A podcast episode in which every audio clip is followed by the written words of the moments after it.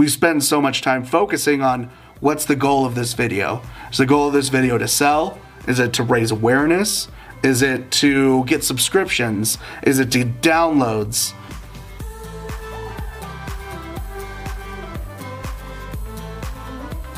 Welcome back, season three, Video Production Daily. As you know, this week we have J.R. Timothy. He's been joining us week to week to talk about different elements of video production. This man is a madman. He knows so much, introduces himself as a funny guy, and it's so true.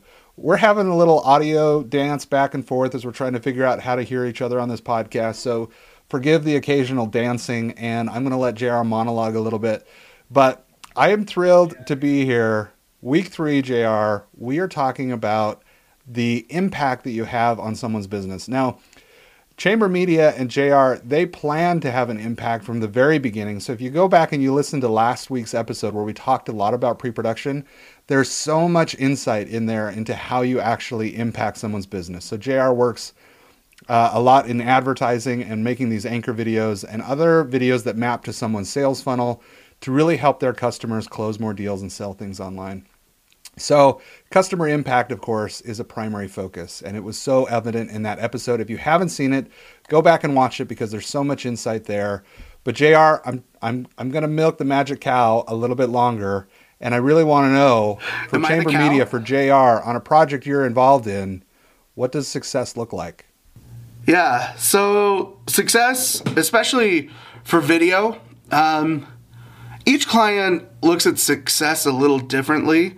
Uh, they they have different goals in mind. So a lot of it so success for us is like a happy client on a video that sells and converts and does what we want it to. So there's a lot of different ways, especially in the video digital marketing world, that something can be successful. The important thing for that success is that you're at least planning for that success and that, you know, you wanted to accomplish a goal and that goal was accomplished. You can have surprise successes too uh, of something that you didn't expect to happen and all of a sudden it's like working. You're like wow this is this video is getting a ton of engagement. We weren't planning on that but great. Um, so wow so many things to talk about with success. Let's start with uh, like you know your basic ROI, your return on your investment.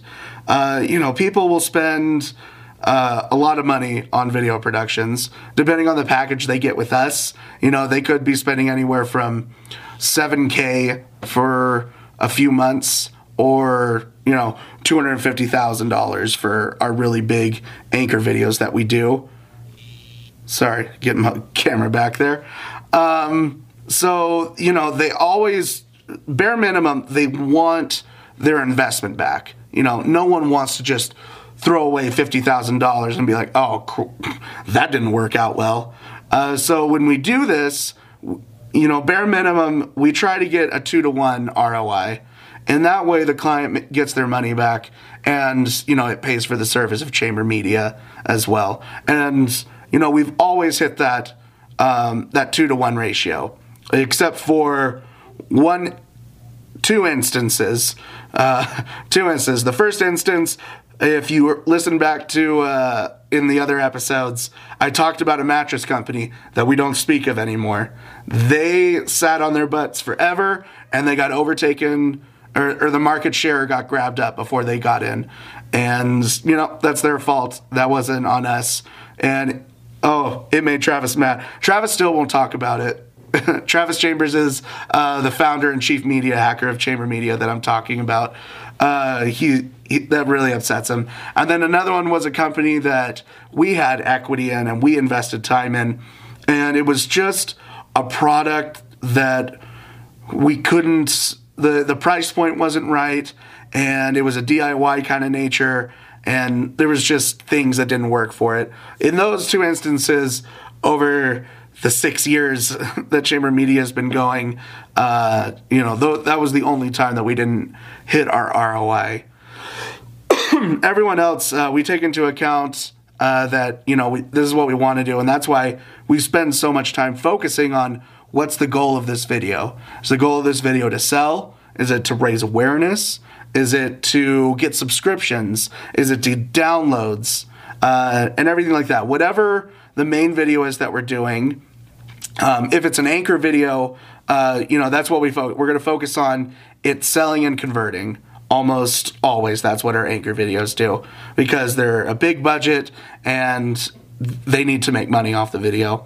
If you do want to chamber media smaller packages like our MVP or our starter package, you know, that's when the goals start to change. Maybe the goal is just to get subscriptions. So it's not like a direct sell, it's actually just getting the person's information so that they can be retargeted later. Um, so whatever the video's goal is at the beginning, like you got to figure out what that is. And as you make the video, having that goal in mind, uh, you know, you follow through with it. Now with our big anchor videos, we actually have a ton of different ways to make a video success. If you're doing an anchor video and, you know, your goal is to get people to click, go to the website, buy the product, get it shipped to their house, that's almost always what it is that we do. Now, in order for us to do that, uh, to help uh, convert videos better. Like I said in the last episode, um, you know, sometimes a video is really good at raising awareness of a product, and people will watch a lot and they'll comment, engage, and things like that. But maybe the video doesn't necessarily sell. Uh, so, what we do then is we have retargeting videos, which are small, like 10 second to 30 second clips that answer frequently asked questions of companies or uh, just pain points, uh, shipping, uh, abandoned carts, color, size, dimension, you know, th- things like that. Uh, a client, again, just to draw on Mr. Cool, uh, we made a video for them where we had a Yeti, uh, a park ranger dressed up completely like a Yeti. And the guy that we put inside the park ranger outfit, super funny, hilarious guy, hilarious video. Um, but the video didn't sell as well as our garage video did uh, from the previous year. And so during this time, we're like, oh, why isn't this? Why isn't this video working? You know, we we thought we followed the same steps, and uh, turns out we did something a little different with the video. But what we ended up figuring out was that people were watching the Yeti video and getting super engaged on it. And then once they watched the Yeti video, then we targeted them with the garage video from last year. And that's what converted them. So all of a sudden, these multiple video assets that Mr. Cool had were doubling their revenue from last year because now they had a brand new video that engaged tons of more people than the previous video and now we're retargeted with the garage video that's getting more views and more traction and that's converting more people to the product. So uh, there's a lot of different ways that you can get success and when you have multiple video assets and you plan for different ways to get the return on your investment you know you're able to shift the way that you have success in the video marketing world. And, you know, it just takes a lot of planning, a lot of script writing.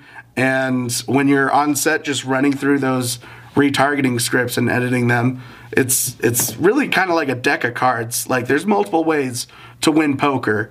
Um, you know, it's just a matter of how you play your cards.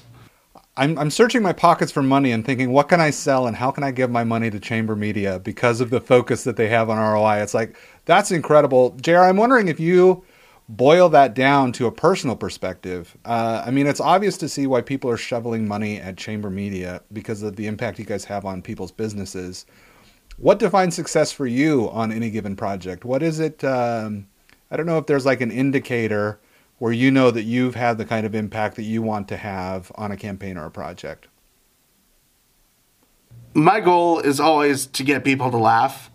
Like I said, super funny guy. I want people to laugh. I want them to always have a good time. So when I'm on set, uh, I really, especially if I'm acting on the video for me, uh, I want to create a moment where they, where the the crew and everything like has to laugh. Like I almost want the crew to ruin the take of the video. Uh, because for me, I know that what I did in that instant is so funny and it's going to translate to video so well. And, you know, that, that's kind of my goal.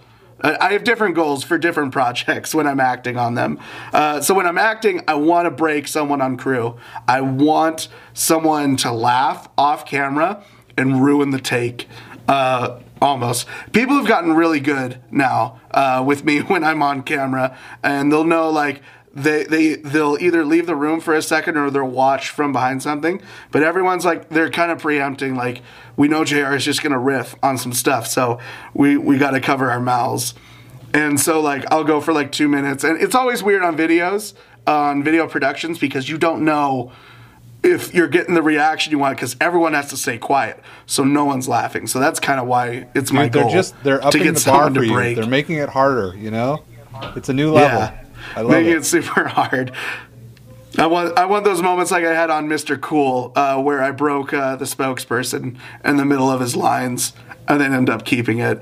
Um, if I'm the writer of a project, uh, success for me is making sure that the jokes I wrote actually converted and made it into the script and were done the way that I intended to write them. Because sometimes when you're a writer, the some the hardest thing about being a writer sometimes is writing your joke and your setup in such a specific way that it needs to translate to the director on set and uh, the actor and everything because it you know one line of description can completely change everything and uh, i'm trying to think of an instant where that happens uh, there, there was a product called Life of Beauty, which is like face masks and everything.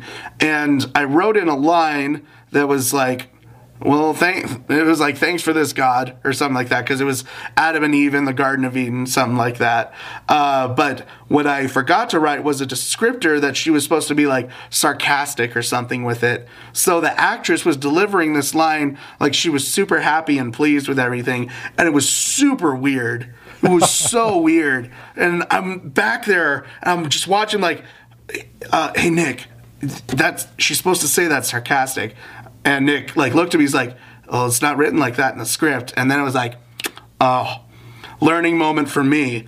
Now, and, and it just made my script writing stronger. So I told Nick like, have her say it like that. And then Nick, uh, the director, went to the actress and said, uh, say it like this. And then all of a sudden the joke worked out. And I was like, okay, great. Uh, so for me as a writer, when I see the jokes and the script done the way that I had first envisioned it and the way that we had planned for it in our concepting meeting and our pitch meetings, you know, that's success for me. And then if I'm producing a video, uh, when you're a producer, it's a whirlwind. For me, like my goal for a producer is just making sure that everyone got there on time and that everyone's fed on set. Like for me, like that as a producer, it's like, okay, check, check, done. Cause you're just so stressed. You're like holding in all this stress of the video shoot, and then all the actors show up and the crew shows up, and uh, it's like, oh, okay, good. now I can put It out the so next true. fire. I, I love being a producer, and it's so funny because all of your stress is in pre production. I mean, there's stress throughout the whole project, but it's like once people start getting there and you start transferring the stress to other people, you know, everybody starts getting stressed out right as the producer starts to calm down a little bit. So that's such a good feeling. I love it. Yeah. Um, yeah, so I mean those are those are kind of all the the main things of how I measure success for myself personally when I'm on set. Like today today I got to call a fireman to see if he can turn on a fire hydrant for us for a shoot on Friday or something. So I mean there's still like the stress going on right now. Like am I sweating? I love it, JR. Thank you so much for being candid with us. Thanks for sharing your stories. It is impeccable impact that you do have. There's so many reasons to engage in video production. Sometimes moving a product is one of those reasons, making someone laugh another one. But it's great to get JR's perspective, and I look forward to diving deeper with JR next week. I want to thank you so much for joining us on another episode of Video Production Daily.